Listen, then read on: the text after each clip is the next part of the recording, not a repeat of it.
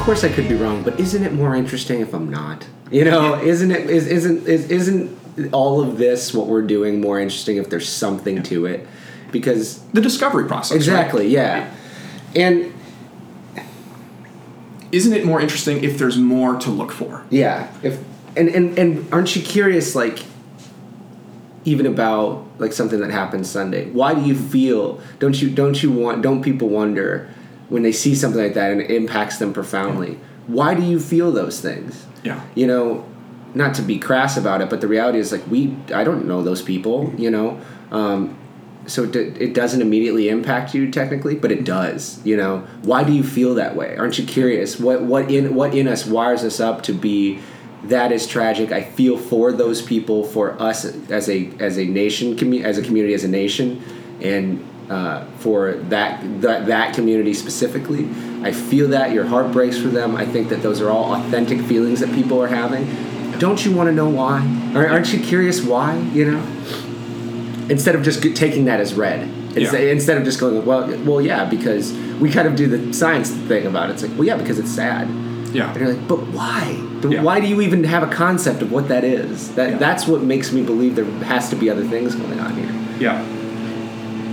And to see too that there are there there is such a wide diversity of emotional reactions to this particular occurrence, and um, which I think is kind of fascinating to look at and to unpack some of those experiences that you have the people who, um, it- and this I think is the greatest tragedy, uh, that for all my all my gun friends that you know when something like that happens and then they're talking about the Second Amendment and well the government might come and uh, try to take us over, oh, and we need to be able to, to defend ourselves. It's like I can get that, but do you? It, it kind of sounds like, at least from a distance, and maybe I'm being a little bit judgy here, and, and if so, I'm, I'm, I'm sorry, but I'd really like to hear how you can justify talking about your guns when human lives have, have Yeah. expired. Uh, because it kind of sounds like, and I'm just going to make this observation, it kind of sounds like you love guns more than you love people. Interesting. Uh, and if not, then then how do we sort of express that, and how do we balance some of those some of those priorities? Because I have lots of friends who own guns, and I think shooting guns is awesome. And there is a, definitely a part of me who would love to own an AR-15 just because it's badass. Yeah. And it would be fun. But when I listen to my, and, and this is the difference maybe between me and, and some of the people who have gone out and invested large amounts of money in their uh, stockpile of weapons, is that how do you how do you justify that that expense and that risk? And a lot of the stories that I hear, at least, are well, self defense. You know, there might be some some bad guy, whoever that is, and the, the circumstance might arise where I need to uh, weigh the life of my family versus this um, unnamed violent force. And for me, I think that even at that level, there's sort of an inherent danger that you're approaching everybody with suspicion, Mm-hmm. and you, you're starting with the narrative that there's somebody out to get you, which part of me tends to think is maybe a little bit of a narcissistic approach. Yeah. That uh, oh, is, is is your life or what you have so great that somebody's going to come from great distances uh, with, with with a weapon or whatever to, to threaten what you have? And, and if that's the case, why aren't we talking about sharing? Yeah. because I, I was even thinking about this too because that's that's one thing that you can't undo right? Now that we've introduced the the possibility or the reality which creates possibilities for everybody else that everywhere you go somebody could have a gun and somebody could fire. And i have a bunch of relatives and close friends uh, who carry weapons with them all the time. And and i get that. But part of me wonders like once the bullets start flying how do you know who to shoot? Like in those in those gut reaction stories because uh, you know they talk about in the political rhetoric the good guy with a gun well they're not wearing colors they're not wearing uh, you know a uniform to identify them as the good guy or the bad guy how do you know that you're not just going to shoot They don't have black hats and, and, and long mustaches like Yeah. traditional bad guy looking cartoon. Yeah. guy, You know. or or what if like somebody starts to pull a gun and I, there's a YouTube video and, and I think this is probably propaganda too of a guy who had an AR-15 and he was it, it, the the clip opened up with him uh, just walking around and he looked like a normal guy and then he pulls this AR-15 out of his out of his pants and then uh, puts in and then drops out like six or seven clips and then he pulls uh, some sort of pistol out of out of his back pocket uh, just to sort of demonstrate that you can't see that immediately. Yeah. So, what if there is a guy like that who walks in with an AR-15 down his pants and he's starting to get it out, and then uh, somebody goes to stop him before he actually gets out of the, the pants, and he ends up wrestling the gun away, and maybe a shot goes off. How do the bystanders know that the person who now has the gun is not the one who started with it? Yeah. Uh, and for me, that's that creates a lot of ambiguity, and uh, because then you could be the guy who accidentally shoots somebody who was the hero Mhm. of, of the day. That's true. I hadn't thought of that. I was. Um, I tend to kind of agree. You know, look. I'm a I'm a registered Democrat. I'm not coming for anybody's guns. certainly, I've been overseas. I understand the value of a firearm, especially a firearm in the correct hands. Yep. Um, I'm of the opinion that mine are not the correct ones. Um, although I did, I did shoot expert with our crappy pistol, but no Nice. Uh, but that being said, you know, I'm not about. I don't have a desire. I own a couple guns that are up of my parents that are like hunting guns, even though I don't hunt, so I don't know why we have them. But I'm not somebody that's about to go out and buy a handgun and carry it around with me. Uh, and like you, I know a lot of people that do. Um, and like I said, I'm not somebody that's coming for them. Um, but I think that in a in a culture that it has so much hate in it and so much um, suspicion and Yeah. even paranoia, maybe. Yeah. Um, and I'm look. By the way, uh, uh, I know we're being extra careful here. I don't want to say to. I'm not saying that gun owners are paranoid. No. You know, I'm just saying that like that that permeates our culture right now. Those those feelings, and I think you're right. It's at least worth saying that adding a bunch of guns to that mix certainly makes it more complicated, not less. Um, does it make it worse? Maybe. You know what I mean? May, I mean, maybe. I, I, I really don't know, and these are not thoughts that I've formulated fully. Yeah. But I do know that there is so much hate and animosity out there. There, there's so much suspicion of other people. Even the people that look, I live with that every day, being suspicious of the worst thing, the worst possible thing happening. Um, if I had a gun, I would probably use it irresponsibly if I had it with me all the time because I'm suspicious of everybody. Um, oddly, you know, for no reason. It's, you're sitting in a place where it's like there's no reason why any of this would ever happen, and yet it's possible. Uh, Orlando certainly taught us that, but at the same time, it's like, should everybody have that ability? Should everybody have, you know? Sh- I mean, should they? Is is really the? I, I I don't know. You know. And I don't think we have to answer that. Like, I don't have to answer. Uh, I don't feel like I have to answer other people owning guns. Like that's fine. Like I know lots of people, and I, I fully trust them. I think they would be. I know that they're more responsible with a firearm than I would be. Yeah. Um, but I also know that I don't trust myself, and so I don't. I don't. Get one because I can remember a guy, uh, a friend of a friend was driving down the highway, and he was some sort of a military officer, and so he he had a sidearm on him uh, all the time, and he was driving down uh, the road, and some guy um, thought that this guy who had the gun cut him off, and so he drives up next to him, and he's clearly very angry, and he has a hammer in his hand, and then, of course, the guy just pulls out his sidearm, just shows it, waves the guy, the guy drops back off, and that's sort of where that that ended. And I'm like, I don't know that I could resist doing that. Like I just know how I am driving, and I don't know that I could resist the temptation to uh, to just let people know that you don't want to mess with me right now. Yeah. But then, of course, what happens then if somebody else does that? And like, oh, you have a gun? I've got a gun too. Now what? Yeah. And then it's like, oh, that's a good question. Or they've got a gun and they see yours and like, oh, he's gonna shoot me. Right, You yeah. know? Yeah.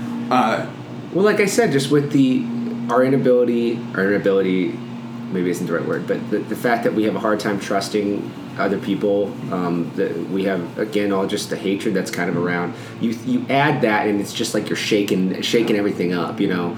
And we're giving people the ability. Now, look, if somebody wants to hurt somebody and they don't have a gun, they're still fi- they'll they'll find a way to do it. I'm not saying that they are the cause of all violence, um, but I, I am saying that it it's certainly it's at least a, a catalyst. That's the word I've been looking for. That it catalyzes all of these things together. Yeah. Uh, it makes volatile situations more so, and I also I think you know I have respect for the fact that um, a lot of the time these guns aren't acquired or aren't acquired legally. Yeah. I, I understand that as well. Um, this this one was sort of interesting I think because he did get it legally, which I, I assumed initially wasn't going to be the case. Mm-hmm. Uh, I also subsequently have found out that Florida has some of the most lax gun control laws in the entire country.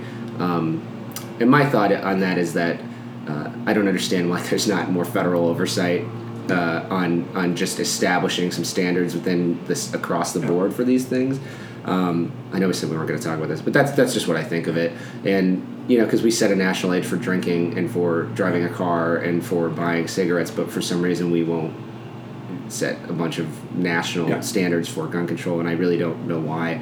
Um, because look, if you are a responsible person, which is ninety nine percent of the, you know, I'll take that back. hundred percent of the people that I know that own guns are responsible gun owners Yeah. who got them, acquired them legally. They did the way they went and took their conceal and carry. They know how to handle gun. They have a proper respect for them, and they have them because they hunt or because they um, they want to be able to protect themselves.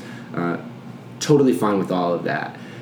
I, I said I texted a friend the other day that people were like, um, again, I have a lot of friends that were kind of freaking out about the gun control thing too, and they're like, oh, that they're trying to make it harder for people to get guns and this and that. And I, I said, no, if you're using it responsibly, I'm not talking to you. Yeah. We're, we're talking to the people that aren't using them. You know, if you're a responsible person that already went through all the jumped through all the hoops to get this stuff and did it legally, we're not talking about you. We're talking about the people that go to gun shows to get to use that loophole so that they can have it as quick as possible to do something insidious with it. That's what we're talking about. If you are a responsible gun owner and they make it harder to get a gun, you're still going to do it because you already had to go through that process once. You know.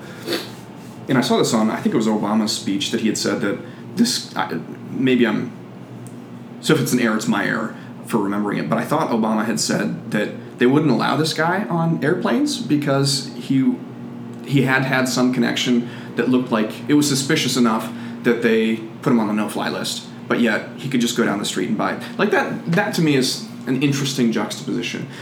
And uh, I mean, I think we can because we could go back and forth about gun control, and people are all over the board on how to, from a practical level, um, or from a legislative level, how we could sort of address that particular piece of the problem. But I think the maybe the deeper issue, and this is the one where I don't know a lot of people are really equipped to talk about it, is that you know that even though you have a gun, you're still not safe, right? Mm-hmm. You're not safe in the way that you want to believe you're safe. And whether or not you have a gun, it's probably not going to solve the bigger problem, which is that there are people, um, people groups that don't get along. There are individuals who don't get along. There are people out there who uh, aren't even at peace with themselves enough to be able to feel like they can interact with other people in a nonviolent or uh, really a humane, humane way. And that's the part that we as a society have a vested interest in not talking about because those are precisely the things we can make any kind of law that we want around guns and that's why we're talking about this as a as a gun issue and uh, we know that there are all sorts of um, problemat- problems between relationships between like uh, between different groups like the LGBT community, between uh, Muslims and the rest of Americans, and you could even throw Christians absolutely, I think, in that in that mix. Uh, so we could we could come up with some best practices uh, in those circumstances and, and best ideas. But the deeper issue and the problem that we it's precisely the problem that we can't solve is that we don't know how to just get along with each other and with ourselves on a, on a very basic Yeah. and fundamental level. Yeah. And what I, you know, I think we talked about before is that what I know is not the answer. Yeah. Is is, is more hate. Yeah. I, I, I, I just know that that isn't going to make anything any better. And trying to blame uh, blame people for or a certain group of people for these kind of things and some some of the worst stuff I've seen there somebody posted a video of some church I can't remember where it was it's one of those crazy super conservative like Yeah. and they said like well this is what God does to Yeah. people and I was like oh man that's not helping anybody Mm-hmm. like why why even you know what if that's what you have to say about it then keep your mouth shut because Because that political statement benefits them, right? yeah oh yeah The political statement, and this is, I think, the, the larger dangerous kind of conversation, is that not just fundamental, it's not just fundamentalists, It's crazy preachers who are, who are doing this, but this is this is the only mechanism that we have to deal with this tragedy, which is that we have to identify the bad guy. Yeah. So who's the bad guy? Well, the, the Baptist preacher says it's it's gay people, and so God's going to get them, and that works for that that system and that explanation, and so that that reinforces what what they think they already know. And for the you know left winger, um, anti-gun people, look, clearly here's the problem. The, the problem is the NRA. It's people with all these guns. Yep. Uh, they're the bad guy. We need to work on work on shutting them down or disempowering them in one uh, one way or another to again reinforce their own uh, political uh, positions. And you can really take that stance. And um, maybe I, it would be in my best interest to not go this this distance too. But I think that uh, there's room in this conversation to say, look, we're the victim community again. Uh, and that reinforces, well, you need to help us, the bad guys, or everybody who's not listening to us, not not paying attention or trying to protect us, all, all the, the ways that we've been failed as a community together, uh, that reinforces their narrative. Now, it isn't necessarily the, the case that those aren't true stories uh, or that there's not value to them, but there's a common theme in all of them, which is that there's a separation between the, the good people or the okay people and the people who have a problem. And I, I think the only way that we're actually going to get better is to, to admit that collectively this is not their problem, but this is our problem. Totally agree. And that uh, the other thing that I think most of us aren't saying is that it's it's probably not quite as hard as we not quite as hard to, to relate to the shooter as most of us would like to admit. Like, uh, I, I think most of us have been in a place in our lives where we've been so angry with some people. Because I, I, I can remember the instance that I was thinking of that uh, I moved before my senior year of high school, and sort of my only consolation for making this move, which uh, turned out to, to be kind of hard on a number of levels was that I had this nice car and I, I spent all summer working to, to put this this is dating me but to buy a CD player to put in my car Ooh. And uh, I had it for like two months and somebody in the middle of the night came to my house probably followed me from school came to my house broke into my car uh, stole my, my stereo system stole the CDs that I had sitting in my car and caused a whole bunch of damage to the inside of the car too and I was just thinking you know that that was the last straw for me. And if I ever found out who that person was, I was going to track them down. I was going to go to their house and I was going to do some terrible things. And I had, you know, even I'm to bring some duct tape and some pliers and a chair and I'm to like put them in my trunk and then I'm to take them to my basement and I'm to uh, Yeah. take the pliers and you know wrench their fingernails out one by one. You know, uh, which is maybe a sick thing to to admit out loud, but I think we also have to own that most of us probably have that piece of themselves somewhere in them. So when we wonder, you know, where did this, where did this hate or where did this violence come from? Came from us. Yeah. Yeah. Uh, there's something pretty human uh, about that act as well, and we probably need to take some ownership. and it's the it's what we were talking about before it's the um, understanding that when you feel as though you've experienced an injustice so great that it makes you that angry Yep. that it makes you want to that makes you entertain the idea of doing those things Yep. that um, that is part of the experience of being a person and you certainly can't control you know I, I was I was angry for a long time about just about the stuff that had happened to me Yeah, and I spent a lot of time trying to figure out whose fault it was. yeah, And I unfairly blamed an ex girlfriend for a long time, and you know, again, that that's not it's not her fault. And I, I had the th- I was thinking of just sitting around thinking about this the other day, and I had the thought that's like I should apologize to her for putting the responsibility of my emotions onto her, and and saying like I feel this way and it's your fault. Yeah. You know, um, Which did of- you ever tell her that? No, I haven't, Okay. Because I just thought of it like the other day. No, I mean, did you ever tell her this was your fault? Oh yeah, probably. Okay. Yeah, yeah, yeah, yeah.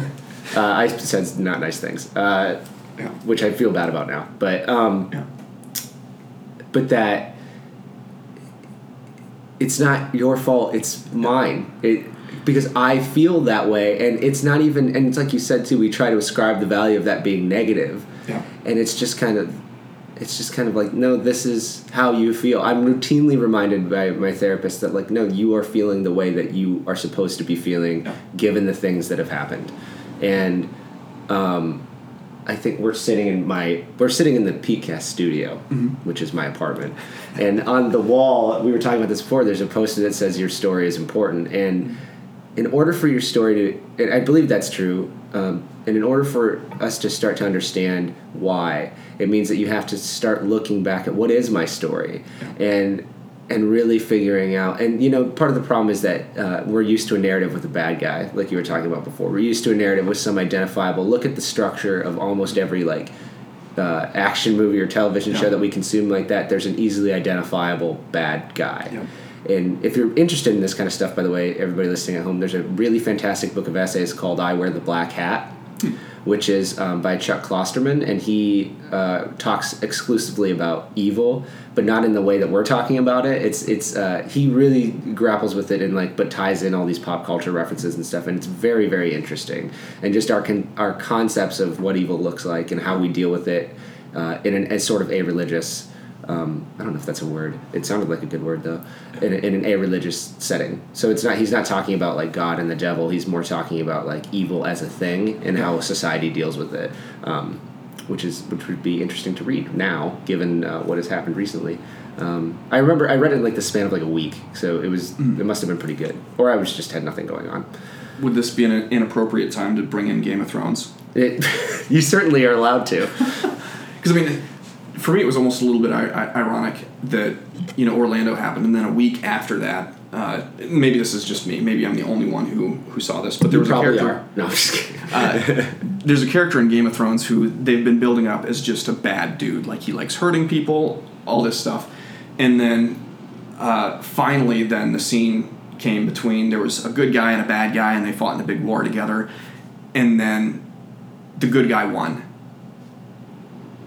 And there was a part of me that I noticed myself, like, yes, I've been waiting for this part. And then uh, uh, hopefully I haven't given any details away. So if you haven't seen the show, you shouldn't know. Spoil- this, this-. This shouldn't be a, a Yeah. spoiler alert unless unless you've just wa- been watching it a little bit.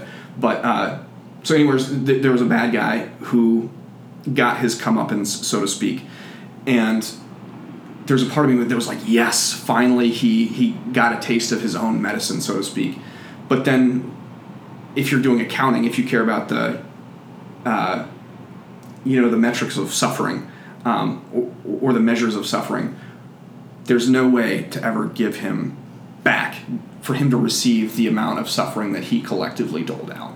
And so for me there's like that oh like I, I thought i was waiting for this moment and a it wasn't bad enough uh, and b um, there's really no way to really undo or bring reconciliation especially when you're talking about violence to that circumstance. And three he was a bad guy because uh, he enjoyed watching people suffer, and here I was enjoying watching, Watching him him suffer. Uh, and for me, I think there, there's something about because I've had this sort of vague question rolling around in the back of my mind as all of this has uh, been happening, and as I- I've been watching this stuff, and, and to a certain extent living in this in this world, which is what are you going to give your life to? And because the the shooter down in Orlando ended up with the resolution well i'm going to give my life to this one night of violence. And uh, you could look at that character on the show well i'm giving my life to experience maximizing my own pleasure pleasure by watching other people suffer. And you can sort of look around and well i'm, I'm giving my life to protect protect or promote this particular political stance. Um, which maybe it's terse or maybe i'm wrong to have this perspective but i'm like isn't that wrong? Like, if, if that's all you have to give your life to is, is to a cause or to, uh, I mean, for a lot of people, I think they, the reality is, is that they devote the vast majority of their time and, and waking energy to work. Yeah. Uh, for those people who don't believe in what their their job or their company stands for, I mean, I think that's, I think there's some level of wrong that's Yeah. going on in that. That like you've you've compromised the value of yourself so that you could you know be a really great salesperson or, or whatever that happens to be. Um, and in light of and, and in light of violent and, and tragic events like Orlando or uh, you know any other countless story, bad news story circulating on the on the news, we should be asking ourselves, you know, what's what's really the best thing that we can give ourselves Yeah. and our time to. That you know, that's my as we're kind of coming up in uh, the end of this. That that that is my greatest hope and what I believe God is capable of doing, which is that that's this thing. Look, this thing happened, and there's nothing we can do that'll make it not have happened. And to your point, there's nobody we can kill that will bring those people back or make us feel it's you know how many again to speak to the sort of wisdom of popular media how many times do you see in movies like that where it's like if i just kill this guy that killed my wife or whatever it'll make me it'll make everything better. And there's always that character that's like that's not going to make you feel any better. It's not going or that's the ultimate lesson that they learn is that like i did this thing and it didn't make me it didn't make it any better and they weren't back alive. And um, so with that being said you know my sincere hope and belief is that out of this will come um, communities that have come together people that have uh, experienced maybe experienced and especially in, in specific to the lgbt uh, T community that experience and acceptance or at least a, a, have an experience of love from other people that they haven't had previously um, i think that is amazing that people do that. And like like we were talking about with the two rivers thing too that like that you know they probably would have had that response regardless of what happened but it seems even more poignant given the context or Yeah. given the juxtaposition to what happened on sunday. And my other hope is that if if people are out there sit, and maybe listening to this and going um, this shook this shook me up. It, it, it shook my foundations and it made it made me start asking the questions that you were just articulating which is what what am I doing what what I, I go to a job I don't like maybe or I go and I put so much time and energy and I don't feel like I'm living I don't feel and, and this made you think like oh it could tomorrow could be the last day and that I need to start doing the things that really make me happy I need to find something I'm passionate about you know what I'm not saying quit your job but I'm saying find something that really gets you fired up. Start a podcast like this. You know what I mean? Just do make a thing, do something, be excited about it. And if this event that is so tragic made you feel those things, then take those feelings and run with them because the best thing that you could do, I think, for those people in memory of them is go, they made me realize that I need to be going and doing something.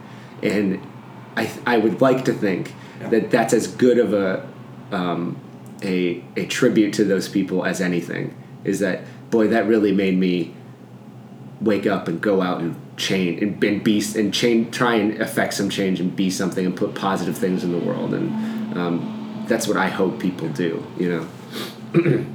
And I have, I know you're wanting to wrap this up, but I have one really cynical question and hopefully some optimism to uh, to share at the end. The cynical question that I have is, do you think that we'd really be able to appreciate being where we are in our life without sort of firsthand seeing some of this tragedy? Mm. Like, uh, one of my favorite movies is Fight Club. Yeah. And uh, I love the scene where Tyler Durden takes this uh, convenience store clerk, puts him out on his knees, uh, puts a gun to the back of his head, and, and uh, you know asks him, "What do you want to do with your life?" And he's like, "Oh, well, I want to be a vet- veterinarian, but Yeah. uh, too much school or too much money." And then he says he takes his license and says, "If you're not on your way to being a sick, uh, veterinarian in six months, I'm going to track you down and I will kill you." And, then he gets up and runs away, and then with, as you put it before, it's negation. Um, and so there's a part of me that at least speculates or wonders, you know, are we able to experience things as being good and enjoyable without having their antithesis present? Like, w- would, would the good feel as good as it does without some reminder that it that it could be otherwise, or that Yeah. you could lose something that you have? Because I think here's the great irony of being an, being an American is that we really, in terms of most of the metrics that we say count, we have it great. yeah And yet, when it comes to mental health or or sort of your the status of your spirituality, a lot of people um, are not happy. We have huge anxiety issues and depression issues, and uh, we have a major ingratitude problem. Um, but then when s- some of this stuff comes up, uh, then it's it's only in light of those that we're able to say, oh yeah, yeah, actually life is at least okay. yeah And I wouldn't I wouldn't have known that or I wouldn't have experienced it until the television told me that it could be a whole lot worse. yeah Um, So that's that I think is weird. Uh, sort of the, the optimistic thing is, and I think this is wisdom. At this point in my life, I think this feels like wisdom. I could be wrong about it. this feels like wisdom But when you're talking about giving your life to a thing, uh, wisdom seems to tell me let let that thing be people Yeah. rather than it being a cause or rather than it being uh, you know I, I maybe you are maybe you're not i don't think you're doing this podcast just for the sake of having a podcast Nope. but in the hopes that there might be somebody out there for whom this will be helpful Mm-hmm. or, or will help uh, to open up their uh, experience or, or maybe even to prompt them to have better conversations with people around them. We do it for those people. Yep. and you don't get to see that so uh, probably you'll you'll miss most of the enjoyment or, or the validation that, that will come from this and that's just the nature of this venue. But uh, for us i think it always comes back to people like the universal experience uh, or near universal experience uh, in talking with a lot of new parents is that um, we, we just had a group of guys that were sitting around drinking beer uh, at Fong's Pizza in Ankeny, and uh, and we're all kind of from different backgrounds in life, but one of them talked about, man, when I became a father, things really changed. My perspective on what I thought life is supposed to be about, and he, and one of the guys was like, for the first time, like I don't really care about my job. I don't really care about success. Yeah. I don't really care about because I, I have this kid who depends on me, and they've got me wrapped around their their finger. Like they didn't use this language, but I'd, I'd use this language for my own parental experience.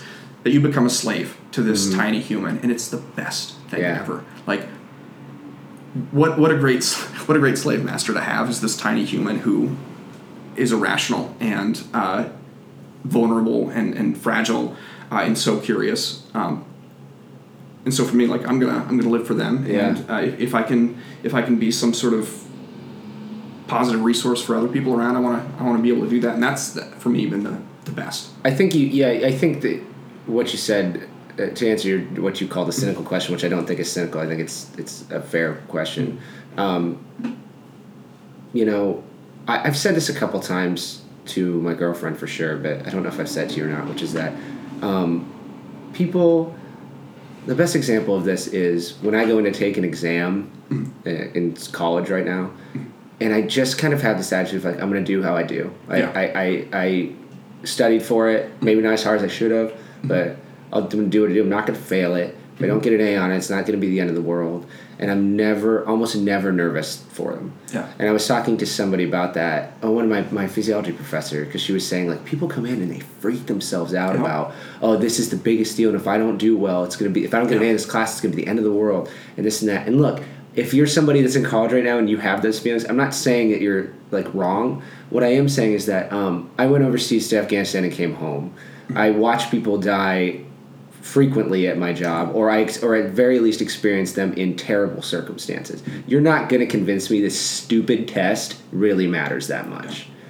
And so I think for me, the answer to your question is that yeah, maybe we wouldn't. I, I wouldn't appreciate. I wouldn't have that attitude about life or have made a podcast if I didn't have. But I am. I'm realizing I'm constantly surrounded by reminders that it could be Yeah. otherwise, Yeah. and it could be the reason that I have the attitude about things that I have. Yeah. Um, and really, the reality is that, like I said, you know, we went, we took 200 some people to Afghanistan. We came home with all of them, Yeah. and we're very lucky that that happened. Yeah. And it certainly could be another way, and it wasn't. And we should be. You don't have to walk around every day like a jerk, being like, "Isn't today? Isn't everything great?" you know, like I'm not saying that. What I am saying is that have it, it lends perspective to things, and I understand if you're 19 20 years old and you, you what perspective do you have really other than like i went to school and the only thing i've known is school this is where i achieve. Yeah. um, you know and eric williams in the last episode talked a little about that which was that you know once sports went away it's like oh i don't think i know who i am now.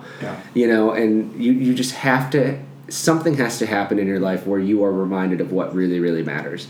And for a lot of people that is having children. You go oh my gosh this really changes everything. For those of us that went overseas and, and were in places like afghanistan iraq the fact that we came home at all Yeah. is the thing that lends that perspective is the thing that makes you go oh wait here's the stuff that's really important. Um, and um, you know you can't for you, you, you can't force those experiences to happen. They just do. And the funny thing is you don't always know it. Yeah. uh, but you know, I, I certainly didn't appreciate until much later the reality that like because look dude all that bad stuff that happened to me happened all around the same time and so i really lost perspective on the fact like you know what yeah somebody passed my grandmother passed away which was sad and uh, the whole breakup thing happened which was also sad and really disruptive but I lost perspective on the fact like, but I came home and I'm not dead. Yeah. I came home with all my fingers and toes and more more or less mentally intact. Like that is something to be grateful for. And it re- once I started re- really wrestling with that, it really put all that other stuff into perspective. It really, really did, and helped me to deal with. It helped me to realize that, like, especially with the breakup and all that stuff, just going like, maybe you're making a bigger deal out of this than it needs to be, you know. Um, and wouldn't wouldn't you say now? Because uh, who knows what you would have been thinking back then? But wouldn't you say now that now that you've gone through all that stuff, wouldn't you say you're a better person now? Oh yeah, like about one hundred percent. In terms of maturity, in terms of uh, courage and what you're willing to face and willing to handle. Mm-hmm. Um, and so, if that's true and if that's the case, then how do we get to a point? And this is a question I don't have an have an answer for. Uh, how do we get to the point as individual human beings where wherever we're con- when, whenever we're confronted with a circumstance of, of suffering or that just smacks us in the face over and over again with the message that you are not in charge this is not about you mm-hmm. uh, this is not going to work out how you want it to um, how can we approach those circumstances and saying oh like life has something to teach me right yep. now yeah. and that i'm still growing i'm still becoming more fully who i am and who i'm going to be uh, and taking that you know I've said this a million times, but the fact is that in that moment, when those things are happening, you're just gonna feel bad, and you're and you're, you're gonna it's gonna feel so dis- uh, especially the kind of stuff that I'm talking about that it, it feels tragic. And it, when like you said like it sometimes feels relentless like you're just being hammered in the face with the reality that you don't get to really decide what happens to you. What you can do what you what you do have the ability to do is ascribe meaning to those things when I say your story, when I talk about story being important and, and narrative and all that stuff, it's because when you look back at that, nobody tells you. Uh, it, it's like you're reading a book, and what I hate is if you. I think you actually said this once. You don't like it when somebody who wrote a song tells you what it's about. Mm-hmm. I think you said yeah. that, and this is kind of that, which is if I just sit around and let other people tell me what the ha- things that happen to me mean, yeah. they mean less to me. Yeah what's important is when I look back at it, I get to choose what those things mean, and I get to choose how they will affect me going forward, and I get to decide. And it's because of look, if you listen to the sermon, I'm getting into the same kind of territory, but it's the it's the the fact that those things can be resurrected, and they don't have to stay negative. They don't have yeah. to be these bad energies. They don't have to. You know, we get to look at that and go. God, God in the resurrection, if nothing else, at a very simply basic level, is Him saying like, here's here's a new world of possibilities and here's a new world of meanings for those things that happen to you yeah. and and the things that are supposed to be death they don't have to be so let them be something else yeah because I'm I'm making that a thing that can happen, you know. So let them be something that makes you create, that puts something out there, take that energy and and and, and create something from it. And it's really but it's you know at the same time those things hurt and, and that's a part of the story yeah. you know you can't you, again you can't change the elements or the narrative just what you think of it you don't get to you don't get to select or choose what you see or experience but you get to decide your vantage point right? mm-hmm. yeah yeah that's a good that's a good and and you get to decide sort of when you come back and you tell people about it what you're going to say about it yeah and and how it impacted you. You get to choose all those things, but the things that you see, you don't get to pick. And um, well, to some extent, because I couldn't, I could have a different job and not have to see those things yeah. all the time. But I don't want to because I like what I do. Yeah. Um, boy, man, this will be a two-parter. I think we went over. That's That's right. okay. That's all right. You're, it's the Jeremys. Jeremy Johnson was the first two-parter. Um, I appreciate you doing this. Well, I. Uh, everybody that's listening, I, this was a very different episode um, than we usually have. But that's okay. Um, eventually, I'm going to run out of guests, and it'll probably just be you and me talking. So people are just going like, "Why is he back again?" And I'm like, "Well, he's the only one I could get to do this anymore." so um, no, I, I just I, I, thought it was important for us to, um, for one, the show itself to have a response to what happened. Um, and and you seemed like a you're a very thoughtful guy. I obviously like talking to you. Uh, if you guys don't know, when Jeremy and I get together, we usually talk for like four hours. Um, so we again have managed to keep it compressed, although the, uh, we didn't do as good of a job of that as we wanted to. But um, I think that you know the the takeaways from this are sort of that um, we can talk. There's a time and space to talk about gun control and, and terrorism in response to uh, to ISIS and ISIL. Is it? I don't know which one I'm supposed to call them anymore, but I, I couldn't help you on that one. yeah, I don't know, and I'm not gonna like Google it and find out, you know. Um, but the, the the takeaway for me over the last week and maybe for you too has just been that we just have to care about each other, and and it really does start with you and me individually deciding that we care about one another, and we're gonna go care about. I'm gonna love five people better today, um, and keep that attitude, and even even when. It's it's it's fleeting and it comes and goes and I understand that but just trying to have that of like no we really have to care about each other and that is the start of change. And Yeah. and and I think I said in somebody's Facebook, I posted this long, long thing, and I said, you have to love people better, and you have to believe that that really matters. Yeah. Um, and if you do that, you know, at least your immediate community will be better. And if more and more people do that, it really, I strongly believe it can affect change on a bigger level. But it Absolutely. that's where it has to start individually. So. Um, for those of you who hate listening to me talk, this is going to be a terrible episode because I talked a lot more than I usually do. But Jeremy, um, if people want to track you down, if something we said and they want to uh, have a chat with you or uh, tell us why we're wrong about guns, which I'm sure will be a thing, um, where can they find you? Uh, probably Facebook would be the best Okay. place to look me up. Jeremy Poland. Great. Um, they uh, and Thrive meets at ten ten in the mornings Yep. on Sunday morning um, at the Learning Center in West Des Moines. If you haven't come and checked that out, I would recommend it. Um, don't come when that Asian guy's preaching. He, he yells at people. Uh, Which I was thinking about. How many people actually know you're Asian? I probably. Hmm. That's a good. By which you mean Chris Petrick, the Asian guy. Yeah, yeah, yeah. Oh, that's what I meant. Oh, yeah. So we don't sound racist. Yeah, good call. Uh, that is, I actually. So there's been a bunch of reviews, and somebody somebody reviewed it that I don't know who it is, which leads me to believe that it might be someone I don't know, which is mind-boggling to me. I'm like, oh my gosh, somebody that isn't immediately connected to me listens to this thing, Which is cool. which is rad. Yeah, I again, I don't know why, but. Um, yeah, you can find uh, me on Twitter at Chris Petrick. The show is on Facebook, uh, uh, facebook.com slash Chris Petecast.